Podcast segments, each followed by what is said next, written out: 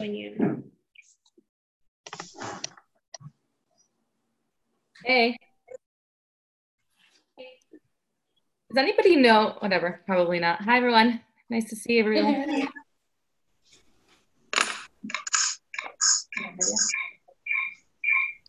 For those, now I'm going on the record. For those of you who were not here last week, we didn't really get into the sefiros yet. We more spoke about what the sefiros are and the different meanings of the word sefira um, and how it's relevant to our lives. And we didn't go into such detail. We did explain that there's three um, axes of axes axi of sefiros: the right, the left, and the center line, where the sefiros, and that's going to be important. Um, so, if I'm going to link the, just one sec, I'm going to link in the chat the source sheet of the sefiros so that you can have a look because it will help you visualize where everything falls on the body. And if you'd like, you can have a look.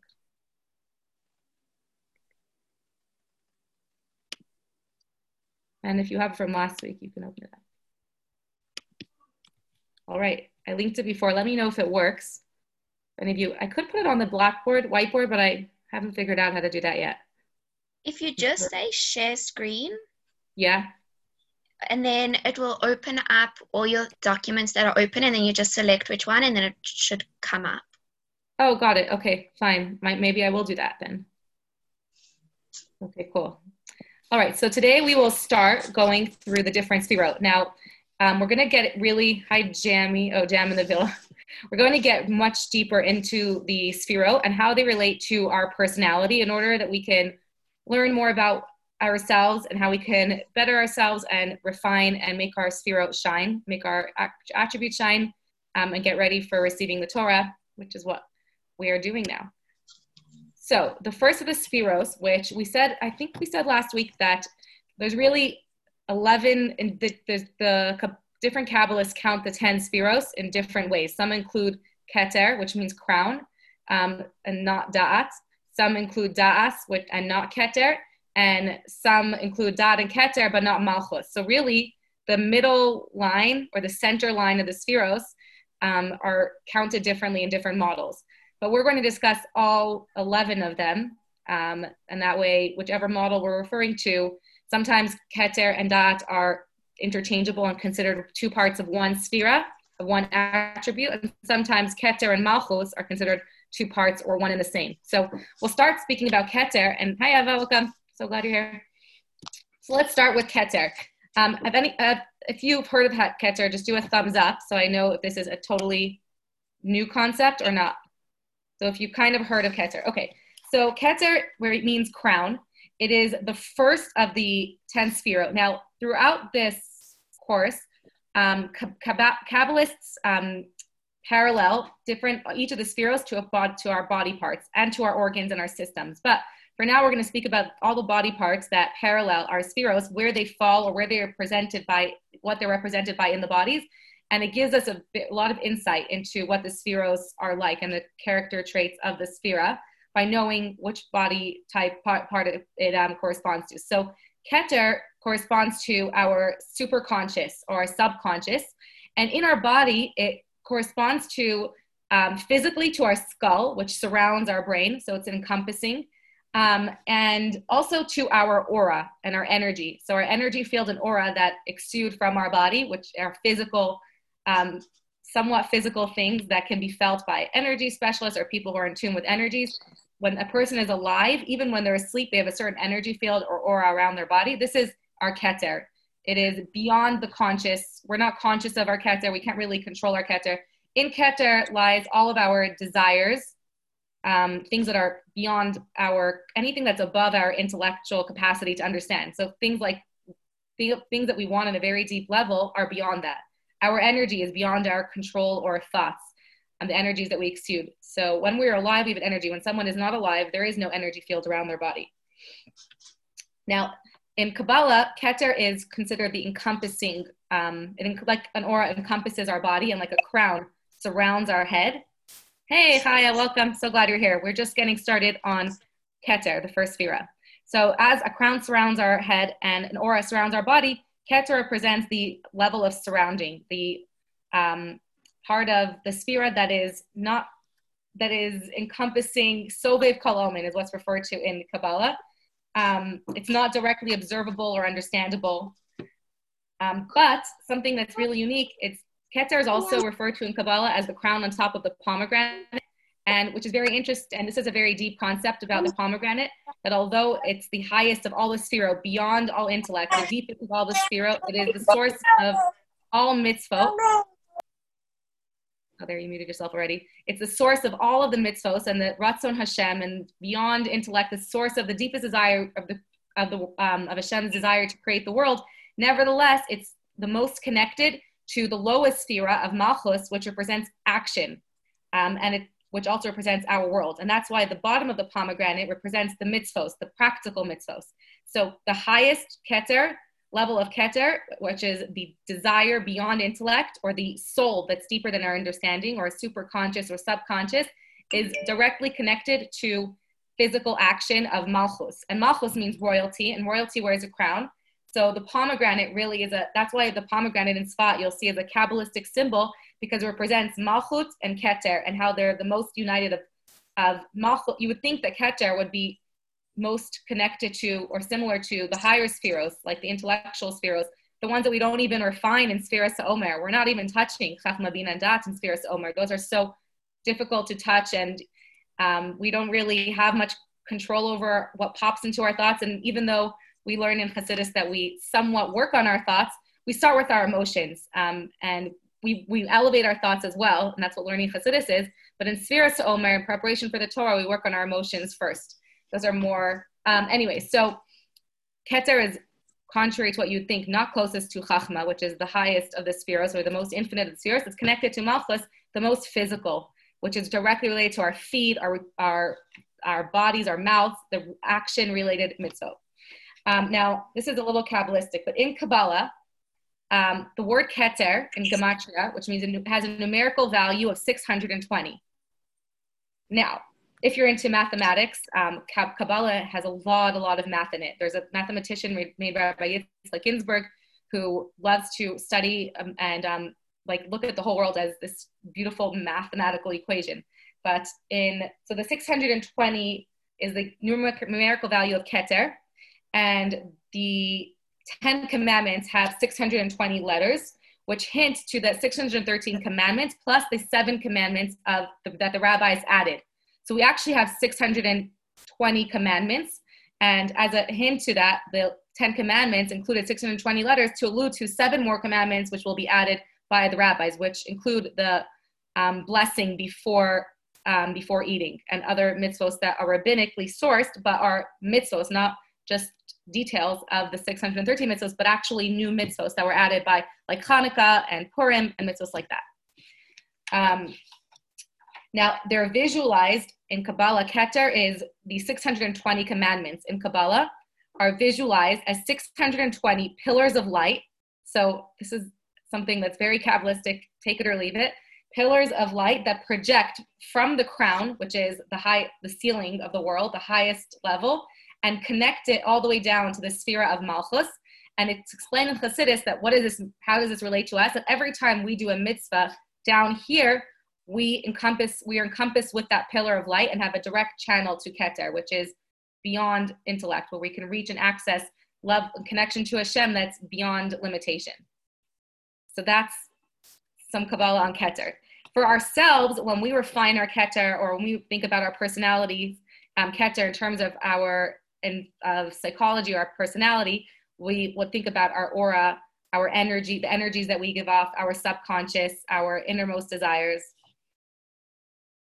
which are very much affected by the way that we act. Any questions? Kiki. Yes. Are you saying, um, so I know you said we're not working on like the intellectual attributes right now during the Omer, but when it comes to like aura or vibe, I would think that in some way you can't work on that. Like your vibe is just something you naturally give off. On the other hand, like maybe you can. So is right. What's the thought on that? That it is it's something that's difficult to work on, but it's possible, or it's just like that's what you're. I think it's impossible to co- fully control. the same way it's even impossible to fully control which thoughts pop up into our head to like you can't completely control your innermost energy or subconscious thoughts but there is an element of having an effect on it. I think that you could you can do other things to affect your aura and your positive energy. So even though you can't affect your energy directly you can do positive things that then affect your positive energy and your positive aura. So you can do things that put you in a good aura. So you do have a way to be cognizant of your aura and your energy by specifically doing the practical things that affect them. All right. Any other questions or comments Okay, let's move on to who knows what's next. It's on the diagram that I shared. Did the diagram work for anyone? Yeah. Yeah.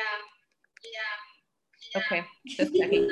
so next, today I'm hoping to cover the three intellectual faculties. So you may have learned this in Tanya class with Rabbi Kaufman, probably, hopefully, that the um, our in Tanya, it explains that our 10 sefiros are divided into two categories the mothers and the offspring, or the intellect and the emotion. So we have the three intellectual um, faculties of thought, speech, and action, Chachma Bina Das, otherwise known as Chabad, and we have seven emotive faculties. In Kabbalah, it further divides the, second, the seven emotive faculties into two categories emotive and action oriented.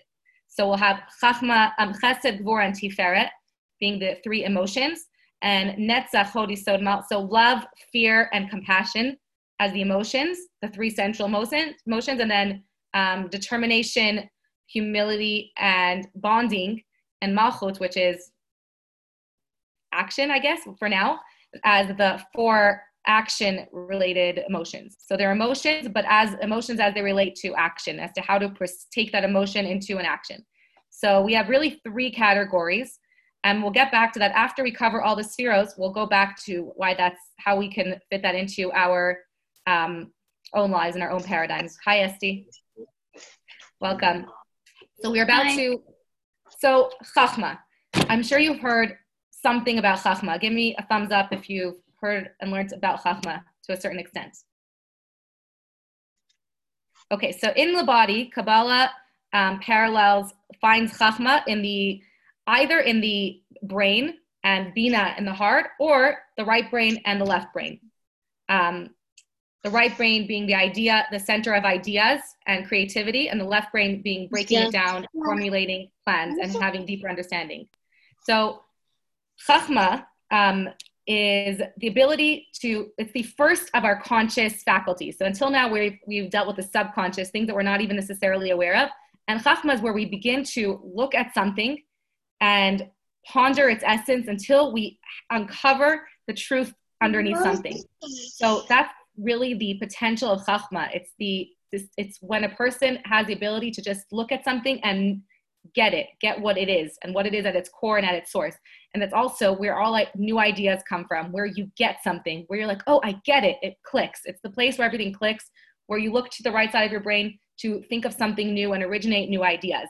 Um, in the so in the body, it's the right brain. In the name of Hashem, we said that Kabbalah parallels all of the sefiros to a letter or part of Hashem's tetra, holy tetragrammaton, which is Yud, Hey, Vav, and Hey, and it also parallels it to a body part. In Hashem's name, it very fittingly relates to the Yud, which I think you've we've discussed this before. The Yud is this compared to like a lightning bolt. Chachma is when you have like a lightning bolt where everything just clicks and makes sense and you get it, but you haven't really fleshed it out and fully understood it in a way that you can articulate it. It's like when you wake up from a dream and then you try to say it over and nothing makes sense yet and you have to like sit and process. So it's the before processing all the details. It's it holds so much in a little dot. So that's what the yud is. It's we call it when I'm teaching my baby Tzvi about yud, we call it the baby yud. It's small, but it holds everything inside of it. It's an idea where I get everything, but I haven't been able to put it into words yet. And I get that I get it, but not yet. Um, so Chachma is the main force in the creative process. And it's where all creativity and creation of something new starts. Even creation of a child begins in the brain of the father. According to Tanya, the, the brain of the father secretes something or triggers the creation of the seed.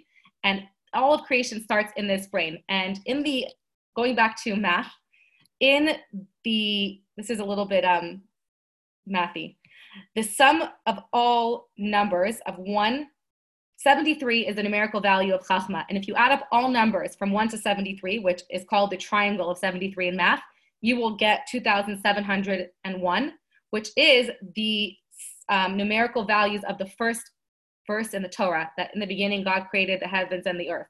Bereshis bara. And we also have a pasuk in Tehillim that says, B'chachma yasad aretz. Hashem created, um, created the world with chachma, that the entire world was created through chachma. So all of creative, cre- the world is comes from Chachma. Creation of the world comes from Chachma. The beginning of all. Hey, Joni, I see you in the background.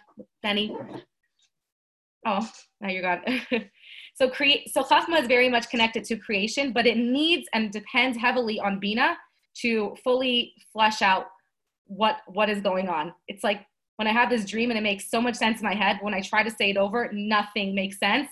It holds so much, but it relies on Bina to fully bring that out. And that is where I'll pause here for a minute to see if anyone has um, a question on Chachma before we move on to Bina. You mind repeating the math situation that happened? Okay. The numerical value of Chachma is 73. Now, if you add up all the numbers of 1 to 73, you end up with the 2701, which is the numerical value of the whole first verse of creation, the verse that says that Hashem created the heaven and earth. So you end up having that Hashem created heaven and earth with chachma in a way. Um, there's also an opinion that reads the. There's also um, in Targum Yerushalmi it actually reads the word bereshis as with chachma. Hashem bereshis um, with chachma. Hashem first created the heavens and earth. So uh, in personality types, if we're gonna, chachma would be a person who is a chachma personality would be someone who has a lot of ideas if someone is only chachma and not balanced with bina, they might just have a lot of ideas and never fully flesh them out or finish them. There's someone who jumps from idea to idea, someone who's very creative, um, someone who may not see things through or like start a conversation and then start another conversation and jump to another conversation. And it's important to realize that chachma lies on the right, um, I never know to say this, but the right line of the three um, lines of the sefiros. So it leans heavily to the right. And we'll see how that that will connect Chachma to the sefiros or soul powers of Chesed and Netzach, which have very similar tendencies to Chachma, but in different ways. So we've discussed Keter was centered in the center line, Chachma is on the right, and now we're going to go to the left if we don't have any more questions. All right, moving on to, anyone know what's after Chachma? Bina. Bina. Bina. Bina. So Kabbalah calls, in, in certain places in Kabbalah, you'll see that Chachma and Bina are referred to as um, two brothers that can't be torn apart from each other, or two best friends that come together in pairs. They're, they're a pair because one can't function without the other.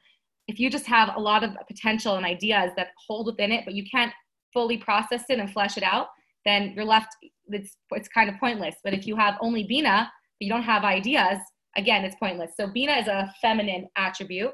Chachma is a masculine attribute, even though women can have more chachma than men. It's not a stereotype. We all have feminine and masculine attributes. Um, but Bina is a more feminine attribute, and it's represented in the body by the left brain, which is where we process things and understand things properly um, to its full breadth. In the in Hashem's name, it is um, the Hey, which takes the Yud, which is just a you know how the Hebrew letters look, a Yud looks like this. A Hey expands the Yud in length, breadth, and width. So it takes that idea and fully fleshes it out and uncovers all the details of your when you got it, but you didn't have the words for it, and you didn't fully get how you got it, and it brings it down. So it's the expansion of chachma and the deeper understanding, the intuition of. It's also the the intuition and taking that out of just an idea and bringing it out into knowing something really well in all of its breadth, width, and depth. So it's the ability to examine an idea in all of its details and formulate a plan.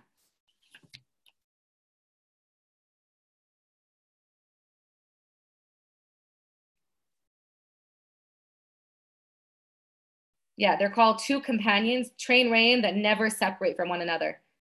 So in order to sustain our reality and to recreate the world constantly, Chachma and Bina are both consistently and constantly used. They're also called the father and the mother that join together in order to create something, in order to then create the emotions. The, the intellect, this is an entire another class, but Chabad is based on that all of Chabad philosophy is pretty much hinged on the idea that our intellect births our emotions and that all of our emotions and our goal in being a, in being a great Jew and having a great connection to Hashem is to feel have a relationship with Hashem in our heart and to feel love for Hashem. And Chabad Hasidus is based on the idea that our emotions in our heart are born of are birthed from our mind. And they really take this idea of chachma and bina marrying one another and being the father and mother that if we take out new ideas about hashem and then through bina fully con- understand it which is by learning Hasidus, what we're doing right now. So you understand what you're saying. You're not just saying words. You fully get what you're saying in some way and you can repeat it to someone else and explain it and teach it over. That's how much you get it and then you can take da'at and internalize it and meditate upon it, then that will naturally birth love and fear for Hashem. That will give birth. You don't need, it's the natural, when a father and mother get together and all, all the things are in place, birth, creation and birth happens. So Chabad Hasidus, instead of focusing on just inspiring emotion, we focus on going to the source of emotion and how is emotion birthed emotion is birthed only when you have a thought. You don't feel afraid of something if you don't know if you don't know that there is a dog around the corner that you're scared of or something scary there you won't be afraid of it. You're only afraid or of what you know. You only love what you know. You can't love something that you never even knew existed or that you don't know anything about. Any negative or positive feeling is birthed from a thought. So based on that if we can direct our thoughts to meditating on to first chachma conceptualize, learning a new concept about Einon Mavade, that Hashem is all of true existence, and then contemplating it to really learn it through Bina and learn most of Bina. When we learn in a class with Rabbi Kaufman and Tanya, you're doing Bina, you're understanding these concepts that before we're just this idea, Einon Mavade, Hashem is everything, like cool, but what does that mean? Understanding what that means and being able to repeat it back to yourself is Bina but it's still missing the third piece because even if a two parent a father and mother get together and unite there's a third piece missing. There has to be that connection. The two the right? The x and y chromosomes have to connect. There has to be a connection in order for that birth process to um, then continue. So even though we need chachma and bina first for any emotion to be created in ourselves we can also go backwards and say that if we want to change an emotion if we have a negative emotion like fear or insecurity or feeling worthless or shame or guilt about anything, and we want to change that feeling, we can go cognitive behavioral therapy. We'll teach what Chabad is. Go back to the thought that's causing that feeling, identify which thought is causing you to feel that negative feeling, and question that thought and challenge that thought and say, that's not a good thought that I'm having. That's not true. Change the thought and think about something else and have a new association, and that will that will affect your feelings. So really what we're trying to get to is creating um, full, healthy, um, beautiful feelings to have a loving relationship with Hashem and not just be robotic Jews who just do things because someone said that we should and because we're afraid not to, but do things because we have genuine love for Hashem. Now, the piece that's missing, that even if we have Chachman Bina, it won't generate a feeling, it won't lead to the next steps in our um, emotions unless there's Da'at. Without da'at, we can be emotionally we can be emotionally detached and remain intellectual and say that's cool. I totally get Tanya, but I'm going to go continue my life how it was before. Doesn't make me feel anything. Just cool concept, but next subject. When it remains a subject and doesn't relate to you, famous story about Das is the boy who gets a letter, but he um, in the mail, but he can't read, so he gives it to the mailman, and the mailman reads him the letter and says that unfortunately, um, I've come to tell you bad news that your father has died, and the boy faints. And the mailman says, I don't get it. I read the letter first. I read the letter myself and I, I didn't faint. You only heard it from me and you fainted. And what was missing there is Das. It's because it didn't relate to him. It wasn't a personal thing for him. So, of course, he didn't faint. It wasn't his father. When the boy related to it as a personal thing, it affected him, his emotions immediately because he connected to it through Das. So, if we understand Bina, um, any questions before we move on to Da'at? So let's talk about personality. A Bina personality would be someone who is um, logical, rational, intu- a lot of intuition, makes does things that make sense. Might not, if they're very strongly Bina, not Chachma at all, they might just be the logical people that focus on the details and what has to be done and not necessarily on the innovation or the bigger picture. They focus on the details of the of making it make sense and not just jumping from one idea to another. They're more focused and a chachma person. Um, all this is because Bina is on the left um, line of the axis, I guess, the left axis, which has a tendency to be more, um, lim- have more limitation, constriction, restraint.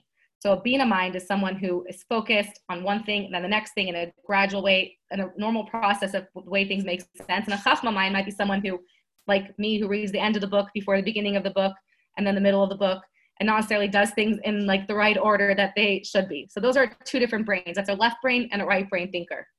Um, any questions?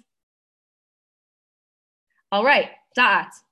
Das is a book unto itself, really. Das is a Farbrengen. Das is a lot of Farbrengens. But to summarize, Das in the Torah, the first time we see Das in the Torah is, may have heard that uh, when, Ab, when um, Adam was intimate with Chava for the first time when he married her, the term in the Torah uses is that Adam knew Chava. In the same um, story of creation, we have the Eitz Hada'at Tovara. So in the beginning of all, we have Das in two really different ways. We have Das in intimate union between a husband and wife, and we have Das as the tree, the tree that they were forbidden tree, the forbidden fruit that they were not supposed to eat from. So what is Das? It's the third um, conscious realm of intellect, and it lies on the center axis of the body. And physically in the body, it's represented by either the neck, which connects the brain and the heart, or by the cerebellum in the back of the head. But it lies somewhere here. So in the picture that you have, it lies here.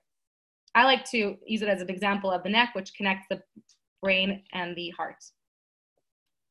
Because it lies, all of the attributes that lie on the middle axis of the body um, take the two opposing attributes and blend them to create something new. So what Das does is takes Chachma and Bina and brings them together in a place where two opposites can exist, where you can hold space for things that might negate one another or not necessarily fit together and fit them together to create an entirely new attribute called Da'as, which means knowledge.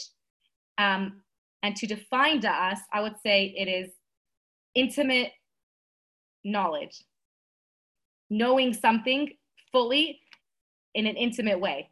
So it's taking the concepts that of Chachma, that concept, let's say about Ein Mavado, about Hashem's infinity, and then the Bina, where we fully understood it and learned about it until we got it and really got that concept. But still, I can move on and have it not not have it affect my life or my feelings, and then make it relate to me. Think about it about how it relates to me, like the letter. How does that letter relate to me? How do I connect to this idea? What does that mean in my life, in my world? How do I connect to this? And meditating on it over and over and over again and internalizing it. I guess the right word for Das is internalization in one word.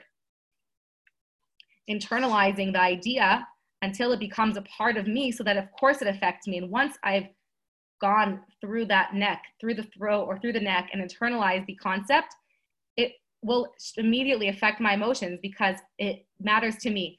And this is um, in Avoda, in our work as a chassid or as a Jew or as a human being, this is when someone learns a mimer or a sicha or a con- page or a parak of t- chapter of Tanya, and he doesn't feel anything, and he's just continuing life as it was before. The advice that we that is given in Chassid in Chabad Chassidus is to learn that same mimer over and over again, to learn that chapter of Tanya over and over again until it's a part of you and you connect to it in a real internal way and you you connect to it. It's your chapter of tanya. It becomes your favorite chapter of tanya your favorite mimer until it changes your life.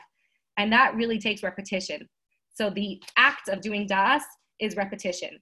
The idea of das is internalizing something. The reason that the word da'as is used for adam and chava's union is because the way that they can intimately connect is by fully knowing one another you can only be intimate with someone when you know them and get them at their essence, when you've gotten them. That's what true intimacy is and true bonding is not bonding of the bodies, but fully knowing a person's soul or the soul of an idea and getting it so well.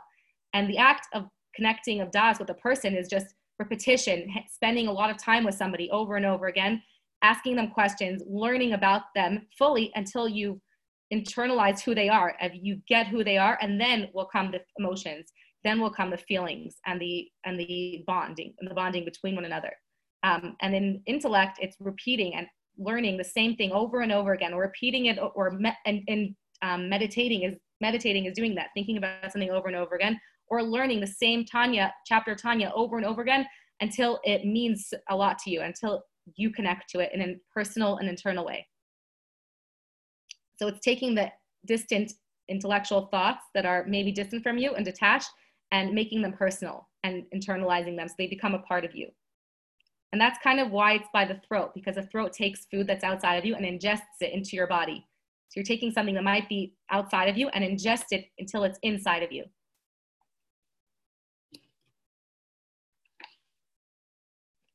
Now, the discussion of why the tree of life, of good and bad, or the tree of knowledge was called that is just also such a deep and vast discussion. But um, it was this intimate knowledge until they had, it was this, what they gained by eating the tree from the Eitz Da'at, from the tree of knowledge, is self-awareness. And that's why immediately afterwards it says that they realized that they were naked. They, they obviously knew they weren't dressed, but they had this awareness where the ideas that were outside them suddenly they felt it and they felt their nakedness and it clicked inside of them where they were aware of themselves. And there's so much more depth to discuss of why das the fusion of chachma bina leads to this self-awareness but what they did is internalize it. They the das the knowledge was outside of that but by eating from it they internalized the knowledge and now from then on all of humanity has this awareness of self an awareness of an, an internal awareness of the things that may have remained outside of you. You feel the, the your you feel we feel a lot of things that other creations don't feel. We are aware of our shortcomings. We are aware of our higher purposes. We are aware that there is a, something greater than us. We are aware of our subconscious. So it's a very in deep knowledge and understanding of things that we may have known but not really known.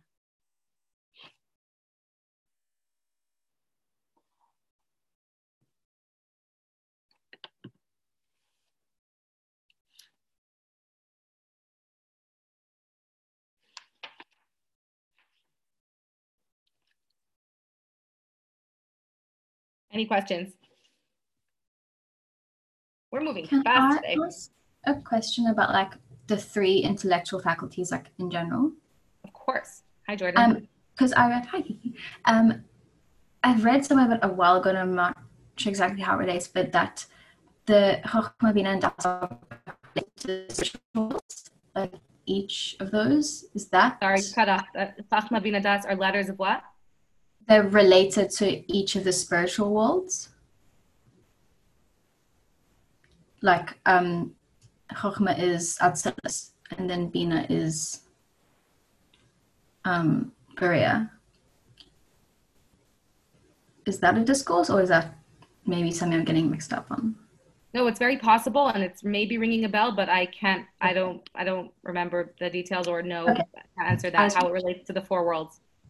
But Okay. the way we're the there's a lot of different models looking at the sefiros.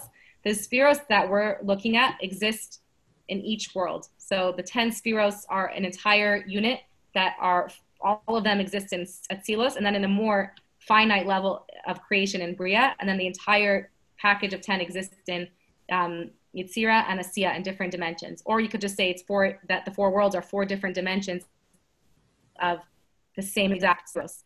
Uh, look, Oh. look at the world not there's four worlds, but rather there's different realities of how much layerings there are in our world that we live in. So it's one world, but if you're looking at it from a higher reality, then within this world there's so many dimensions that we that exist here. I didn't see your oh I see Tita's question out. Sorry, I missed that. Was that answered yet? Okay.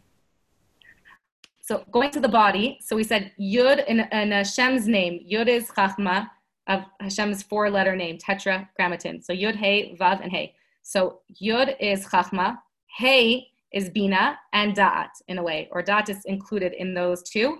And then Vav stands represents the six emotive attributes, um, which are divided into, and then the last Hey represents Malchus in Hashem's name.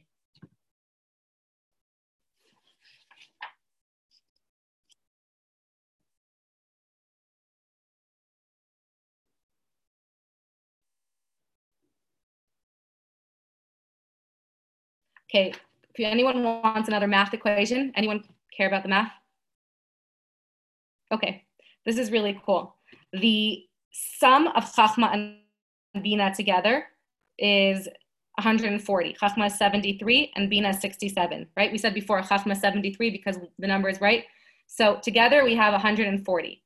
Now, 140 is also the sum of all square numbers from 1 to 7, which kind of give birth to the idea that Chachma and Bina together comprise of all seven emotions and the square root of all of them. So, like their full encompassing emotions.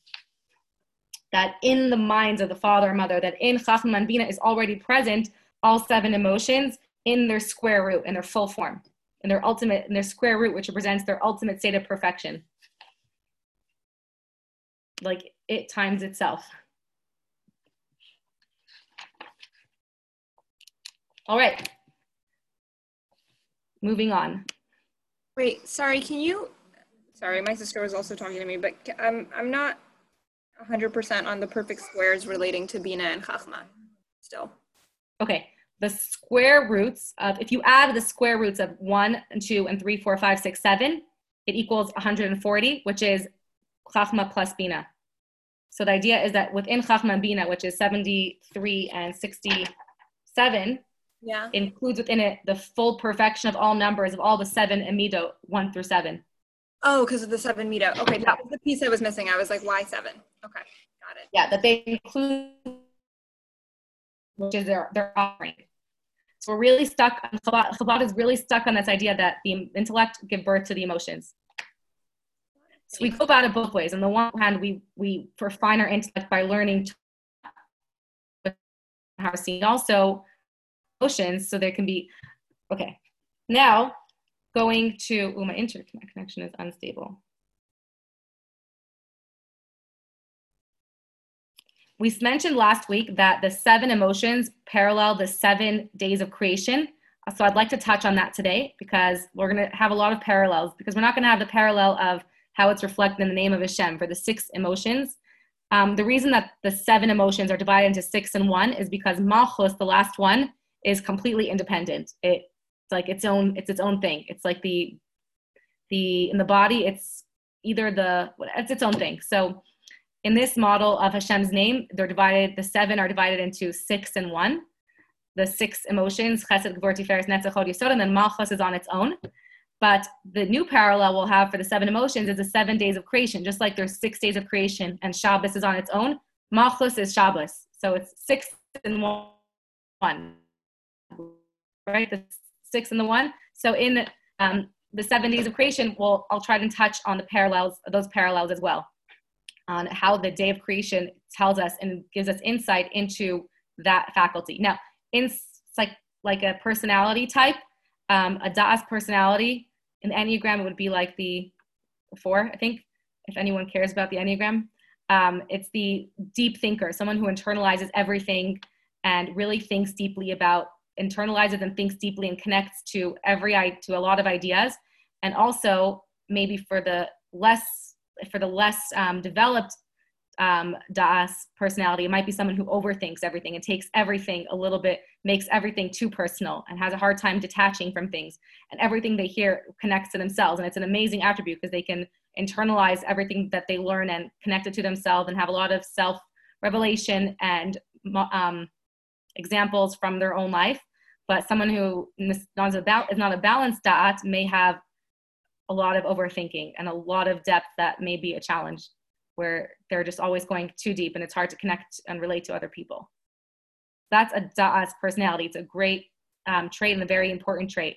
Um, without da'as, we really have a big disconnect between brain and heart, and it can lead to a lot, a lot of problems in our lives. So once we've covered intellect, intellect and chachma bina das, and next we have on the right side, any guesses? Chesed. Chesed, exactly.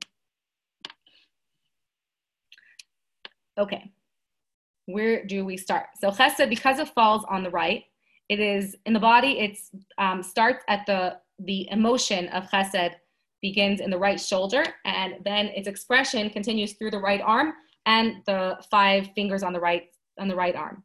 So your entire arm, fingers, um, and shoulder on your right side of your body.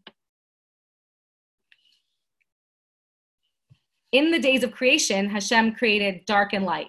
And it says that on that day, Hashem, there was a brilliant light that overtook, um, that was too, was tremendous light that came. So that is what chesed is, the creation of abounding light. Chesed is, is giving, and it's the expression of giving, where on the left side we have withholding, just like chachma is forward, coming with just a lot of ideas that don't stop, and bina is restraining those ideas and breaking them down one at a time and taking them apart and restricting them in order to make sense of it. Chesed is giving without limits. It's the express any emotion that is um, outward and giving out something or emitting without any boundaries or unbounded giving is an expression of chesed, is a derivative of chesed. So there are countless emotions that we experience. We go through in one day dozens or hundreds of emotions, but we can really depict, point all of them back to either a derivative of a positive outward expression of emotion or a constrictive, restrict, restrictive emotion. Some emotions are when we turn inward and restrict something, and some emotions are outward. Even when we yell, that's a derivative of chesed.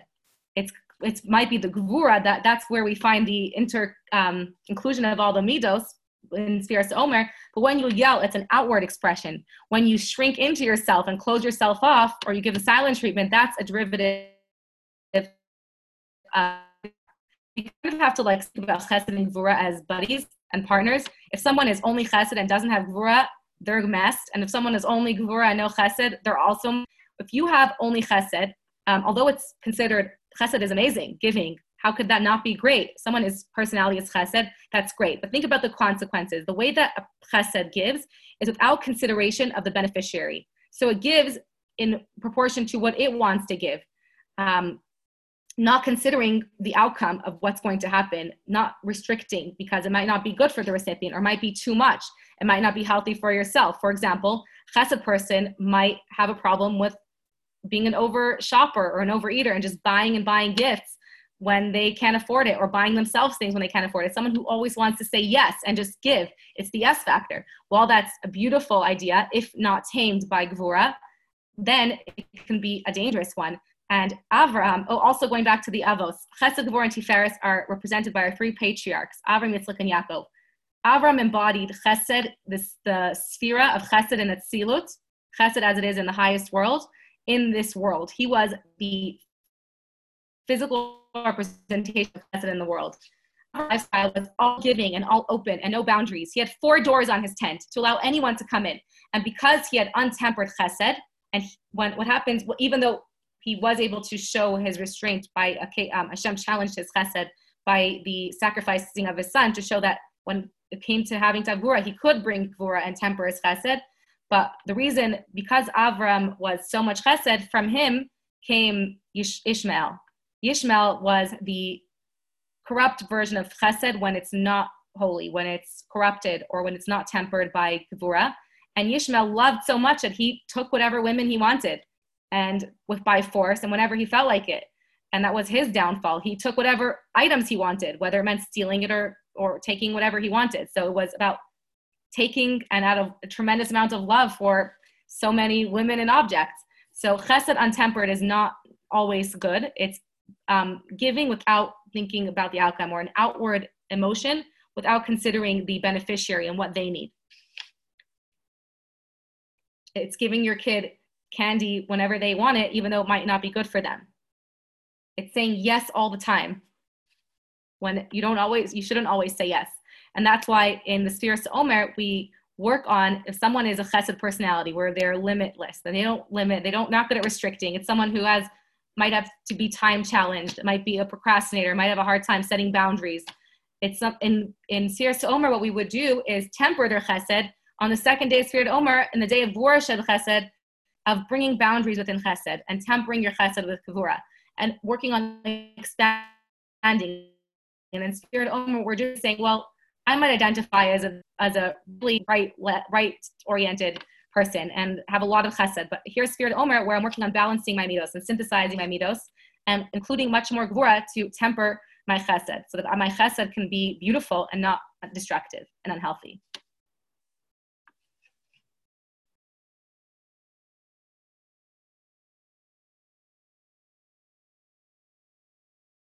In a beautiful way, the in the Torah, it says that when Hashem created the world on the first day, it was Yom Echad, which also can mean a day of oneness. That the Chesed, the light that Hashem revealed, that says that Hashem revealed the light of Chesed, where Hashem just gave us all the goodness, and that Yom Echad, the day of oneness, is when all of creation was encompassed by this beautiful light that included that was encompassed by the oneness of Hashem.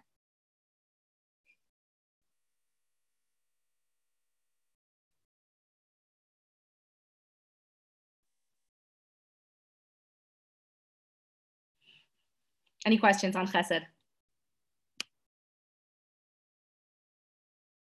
So I think we kind of depicted what a chesed personality would look like, right? Someone who is giving without limits. Now, gvura is, we a lot of times think of gvura as fear, anger, hatred, might be like the, um, the word I'm looking for. The definition, I would say, to define what gvura is, is limitation and restriction. It's withholding. It's going inward. So any withholding trait of moving inwards and moving away from outward expression is a derivative of gvura. So really all emotions are included within chesed and gvura, and das is an attempt to have harmony and balance between the two.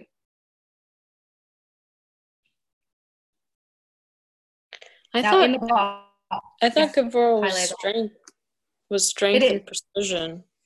It mean it literally, yeah, it means Gavura we translate as strength, but to encompass the idea of Gavura, of what Gavura represents, the re, it takes strength to limit. It doesn't take strength to, what the reason that Gavura is might is because it takes a lot of more might to restrain than to give.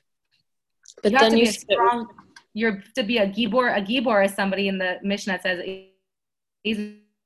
who is a strong person.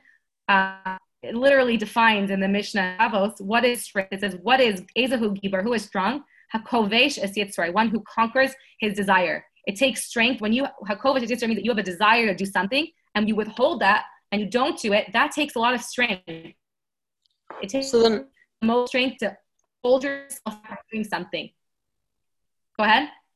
So then I don't understand how that relates to fear and anger. Right. So those are those are um, how the restriction might express itself. So we'll get to that soon. That's a good question because it's, I feel like there's a common misconception of Gavura as someone who's an angry person or someone who's a tough person or someone who's a strict person or someone who's stern or someone who has anger issues. That is not what a Gvura person is. A Gvura, person is a disciplined person. It is someone who is strong because they are disciplined, because they can overcome their urges, because they can restrict when necessary. Now, the outcome, so in in um, Tanya, when we learn about Gvura and fear of Hashem and awe of Hashem and respect, Gvura, fear and awe and respect are kind of one package deal. In a relationship, you need to have love, but if you only have love, that's smothering. When a parent just loves their child and like never leaves them alone and just follows them and never lets them let go. Um, and a spouse respect the boundary, respect the person as their own individual or respect when the person says no, you have an unhealthy love. So Gavura is hand in hand with awe and respect. Awe and fear is like a distance. It's you and I are separate. It's I want to give. I may love you so much, but I have the the the awe to recognize that you are your own individual, that you are separate from me, and I need to respect that and give you that distance, or respect that you might say no and not do what I would want, what I wanted, every everything I want to do, because I respect and have that distance. So it creates a certain distance and um, now where the fear might come in or the strength or that, that idea or hate represents hate hate is kind of inward holding feeling and the way it's expressed in the soul in hate is just an express one of the expressions of the many expressions of Gvura. One of the expressions is that is that fear and hate are derivatives of love. That when you love somebody so much, you have an inward hatred for anything that takes away that anything that will threaten that love. So anyone that challenges that love, you will hate inside. If someone is challenging the one that you love and trying to steal them away from you, you'll hate them because they're trying to take or break apart. If someone's trying to break apart you and the one you love, you'll have hate for it. If someone's trying to hurt the one you love, even if you don't innately hate it, you'll hate it because it's trying to take away from your love. So it's a it's a hate or a, a negative emotion that's born from love. Now, the way that it presents in our service of Hashem is the hatred for anything that will distance us from Hashem, that will take us away from Hashem. So it's the hatred or the repulsion at something that is against Hashem's will, or someone that is trying to break my relationship with Hashem, or something that will distance me from Hashem. That is where hatred comes into the picture. It's a hatred that is born from love. So, really, in its deepest sense, fear as well. Where do we have fear in Gvura? Fear is the fear of being detached, of, of being separated from someone that we love. The more, and this is like straight from Brene Brown's book, if any of you are um, familiar with her book, her concept is so beautiful and so much explain this idea of fear born from love that the more we're scared to love sometimes because as soon as we love something so much comes with it so much fear of losing that.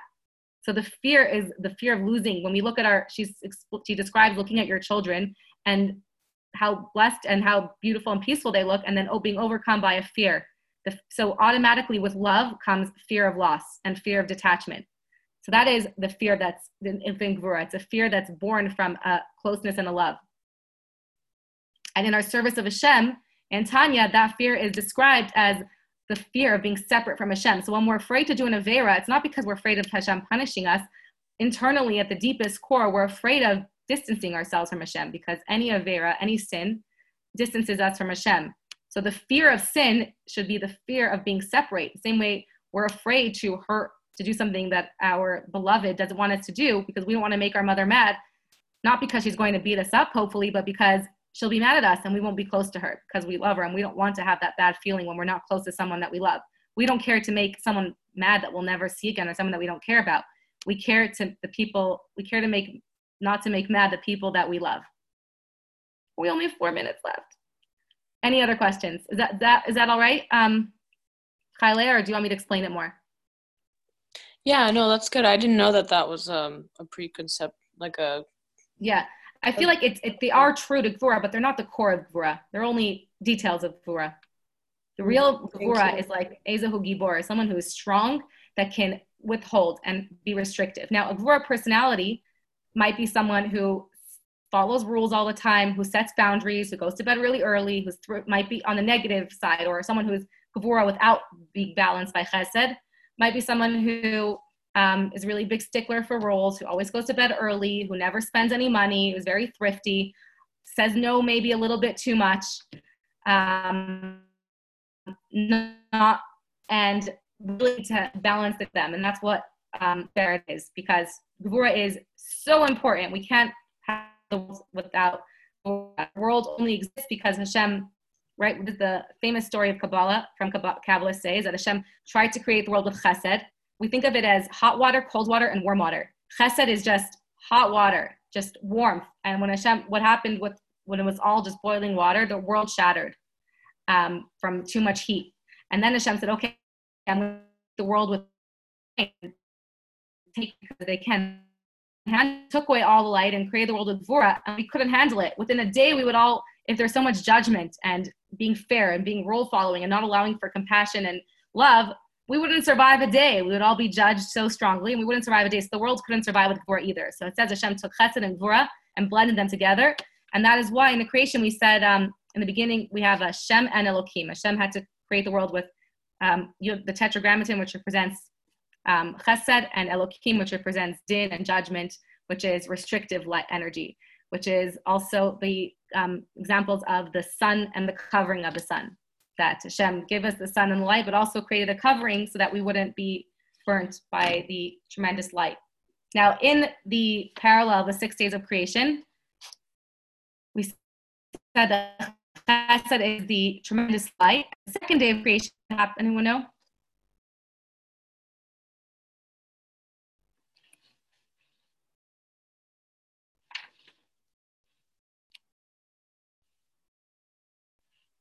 Um, on the second day of creation, Hashem split the waters and created heaven and ocean.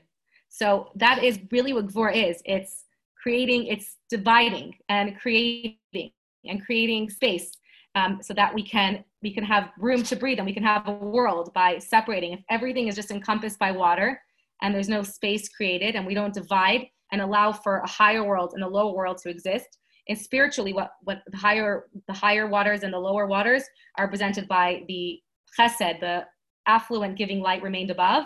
And down here we had a more limited version of expressions that we wouldn't be consumed by the chesed and not be able to exist um, and be swallowed alive. And when we're when we're completely surrounded by light of chesed, we don't exist anymore. We lose our own independent existence. On the first day of creation, when there was only light encompassing the world, it was beautiful, but no one existed individually. There was just a light that encompassed everyone equally. So, in order for creation to exist, we had to bring in gvura, which is division, which is exactly what happened. Hashem divided between the higher and the lower, in order that everyone can exist as their own individual individuality, and that's what restricting does it gives it gives in a way of restriction of recognizing whether this, this is good for the recipient. So Gevura with chesed of Gevura is when we bring chesed into Gevura, it's being able to give, but look at the recipient and say, is this actually going to have a good outcome? Is my giving for me because I want to give, or is my giving good for the recipient? Is giving this candy to the child good for him, or maybe not good for him?